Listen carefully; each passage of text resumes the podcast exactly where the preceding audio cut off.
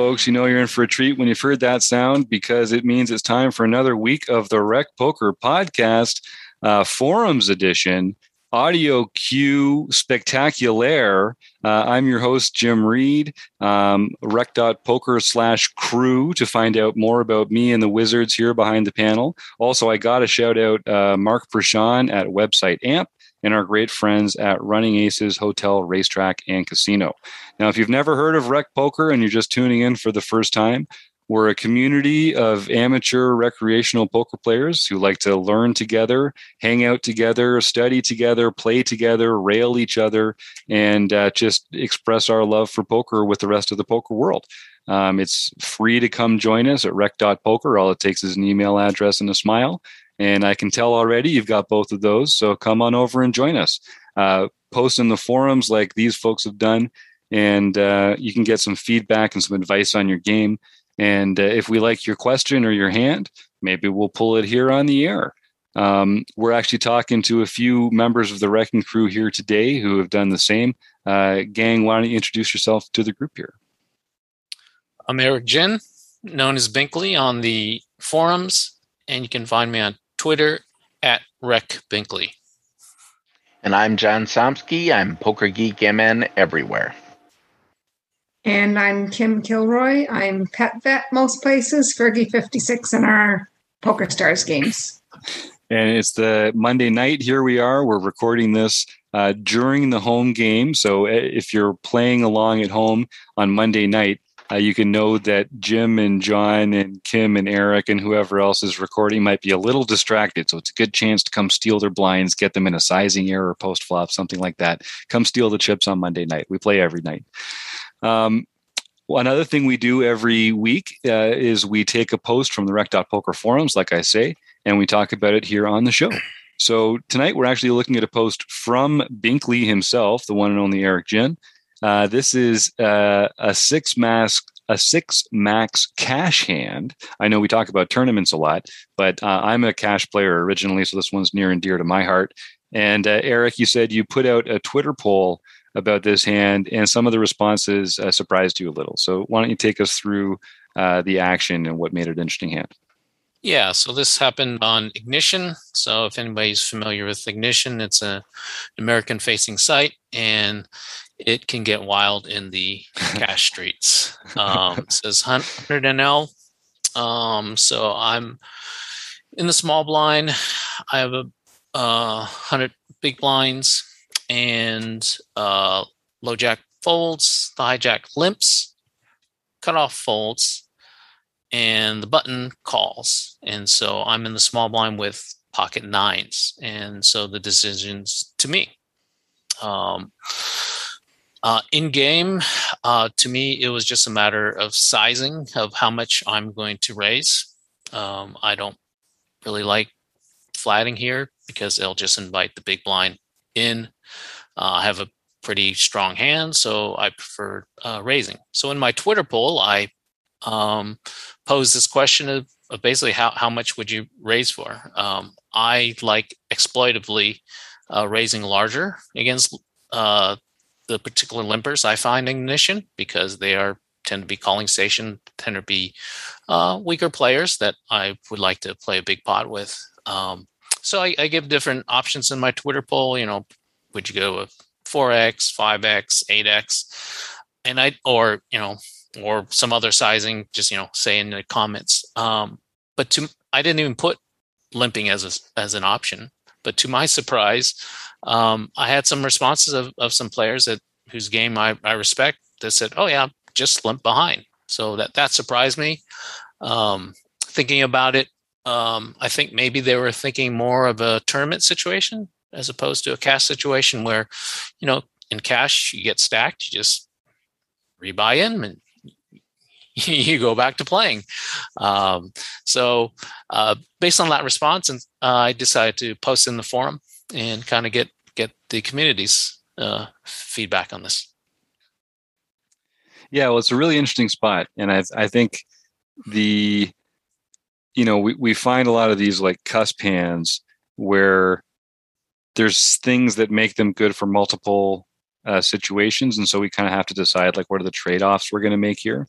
Um, and this is one where I think the strength of the hand, it's just sort of demands that we raise it pre-flop. Uh, but the characteristics of the hand are such that we don't want to play a bloated uh, pot out of position with it. It's a hand that it's only got two outs, so it's hard to improve, um, and you can't really, you don't get a lot of draws with it, that kind of thing. So it's kind of a hot or cold kind of hand post flop, and it's the kind of hand where if you do get a set, you you can then put a lot of money in good. So people like to play it in a low SPR situation.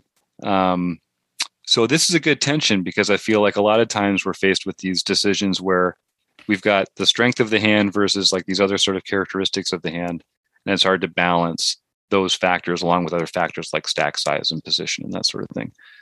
Um, John, I saw you unmute. Did you have something to add there? Yeah, I was just going to say, you know, in general, so pocket nines, if you choose to call, you're basically deciding to play it more or less to hit do set mining and to hit a set. Um, but the problem with that is with you just have limpers, you're not guaranteed to be paid off very well. I would rather call someone who had raised pre because then if a flop like ace nine comes, you could potentially win a very large pot and stack them. Um, in this particular case, I think I prefer to go ahead and raise. Uh, that way, you have the capability of representing the high cards when they come. Um, Two thirds of the time, they aren't going to hit anything on the flop. So you'll be able to steal it a bunch, or nines might even be good some of the time. And at this point in time, even if you take it down pre flop, that's not a bad outcome. So um, I think I definitely prefer the raise. Uh, if possible, it'd be nice to get in against one caller. Hmm. Um, now that may be there may be no such bet size that will give that. it could be that you will either get no callers or you will get two callers, but yeah, I agree. I think I'd like to see a big raise size from, especially since you're out of position for this. And I'm assuming you're going to call off versus the hijack, which who only has 29 big blinds. Yes. So that that's another right. thing that that I put in my post, but I didn't mention here is the the relative stack sizes. Uh, the original limper only has 30 big blinds, and uh, the big blind has 25 big blinds. So um, in cash, that's often an indication of a weaker player, right? Somebody who hasn't topped off to 100 big blinds, and the button who overlimped um, has about 100 big blinds. So I've thought I was incentivized to try to get the sh- potentially stronger player, the button, out of there. So that's another reason that I felt um, a raise has benefits because I want to force out the the potentially good player and keep the weaker players to myself. Right. So if you if that happens and you rate and you raise large, you're pretty much going to have less than two to one stacked pot ratio. Mm-hmm. Right. Yep. Say you raise to seven or eight big blinds. uh, yeah, I believe I, I ended up raising to eight. Yeah.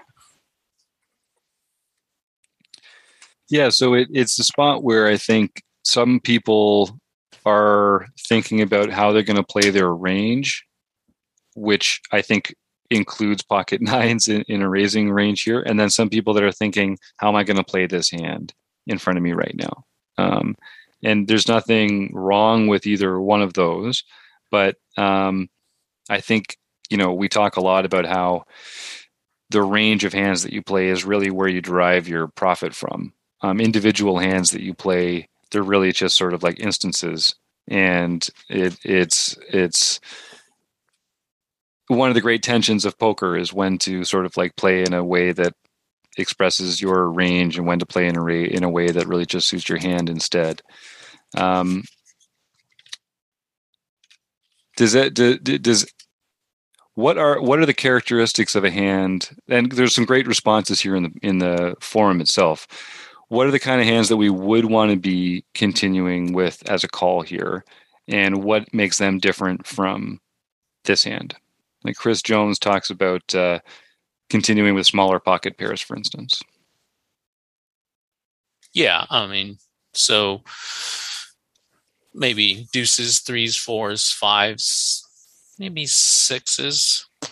Um, I I would just have flatted because there I'm I am purely set mining, and um, I love Chris's comment. He said, "Well, when you, if you decide to flat with nines, you've basically turned nines into deuces." Right. I, I love I love that comment by him. Yeah, and I think he's kind of saying that that nines have value in them uh, beyond set mining that you are kind of yielding by just calling here and by using them as a as a hand that can only win by set mining you're leaving money on the table in EV terms in the long in the long in the long run.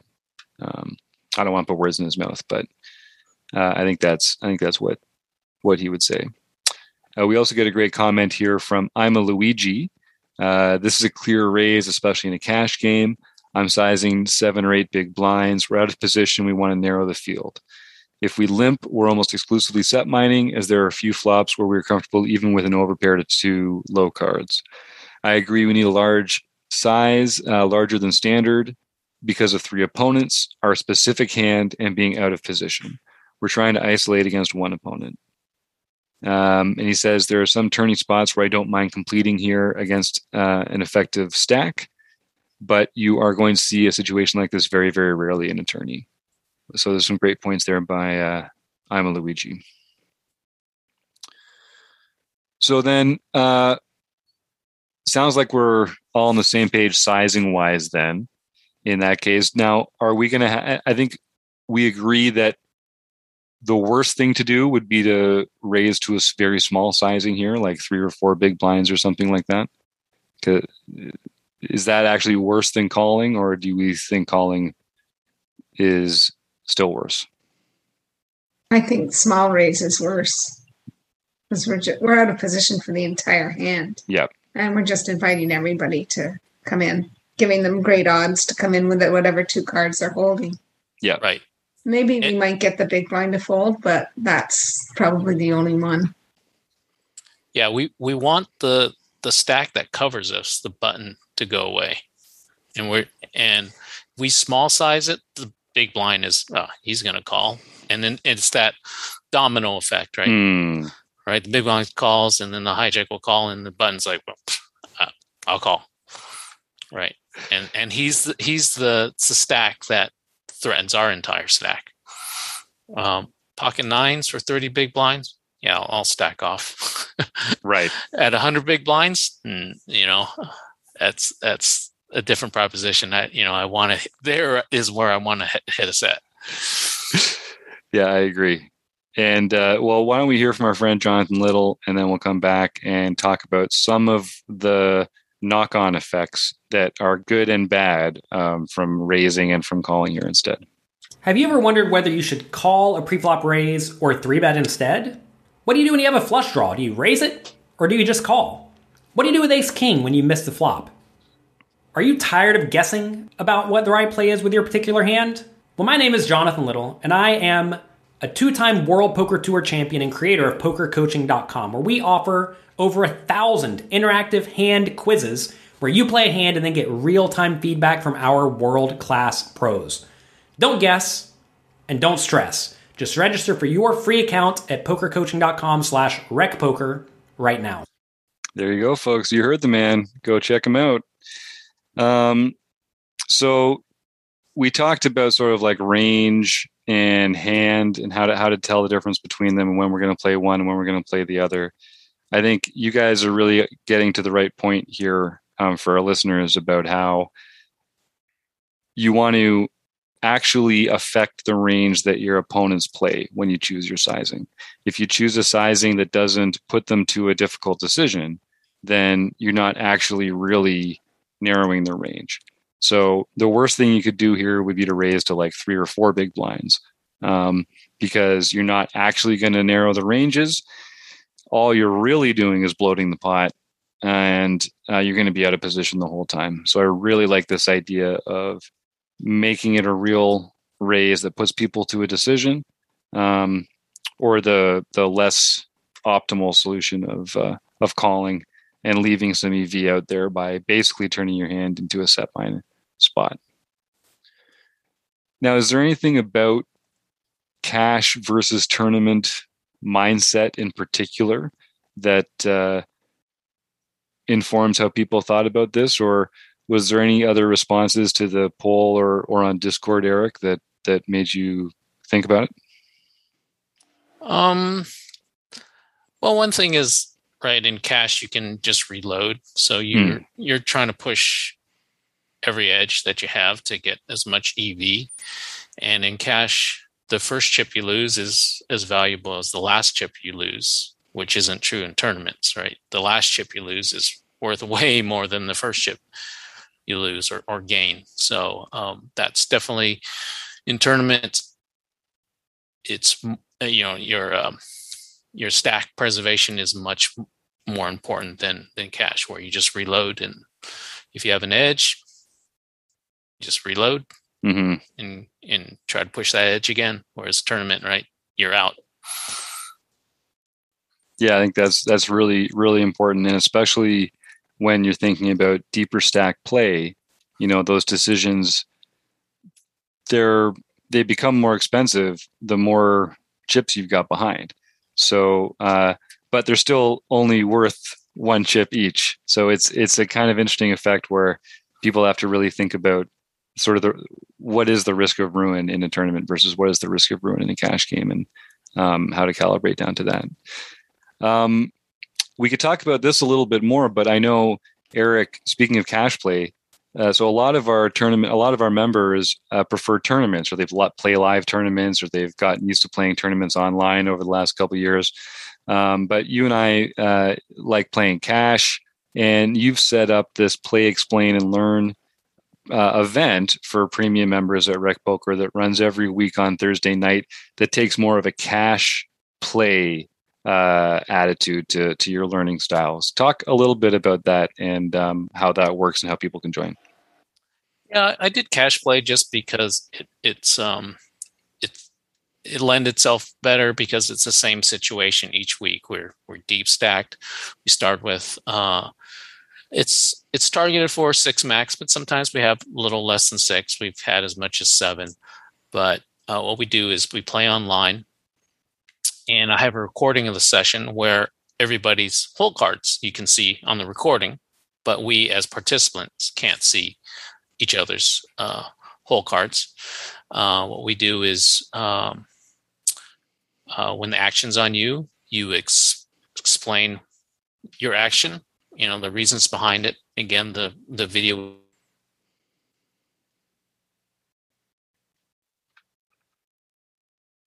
Oh, I just lost do you guys still have Eric's feed yeah, there? I I he, see him. I, I don't hear him. him. Oh no!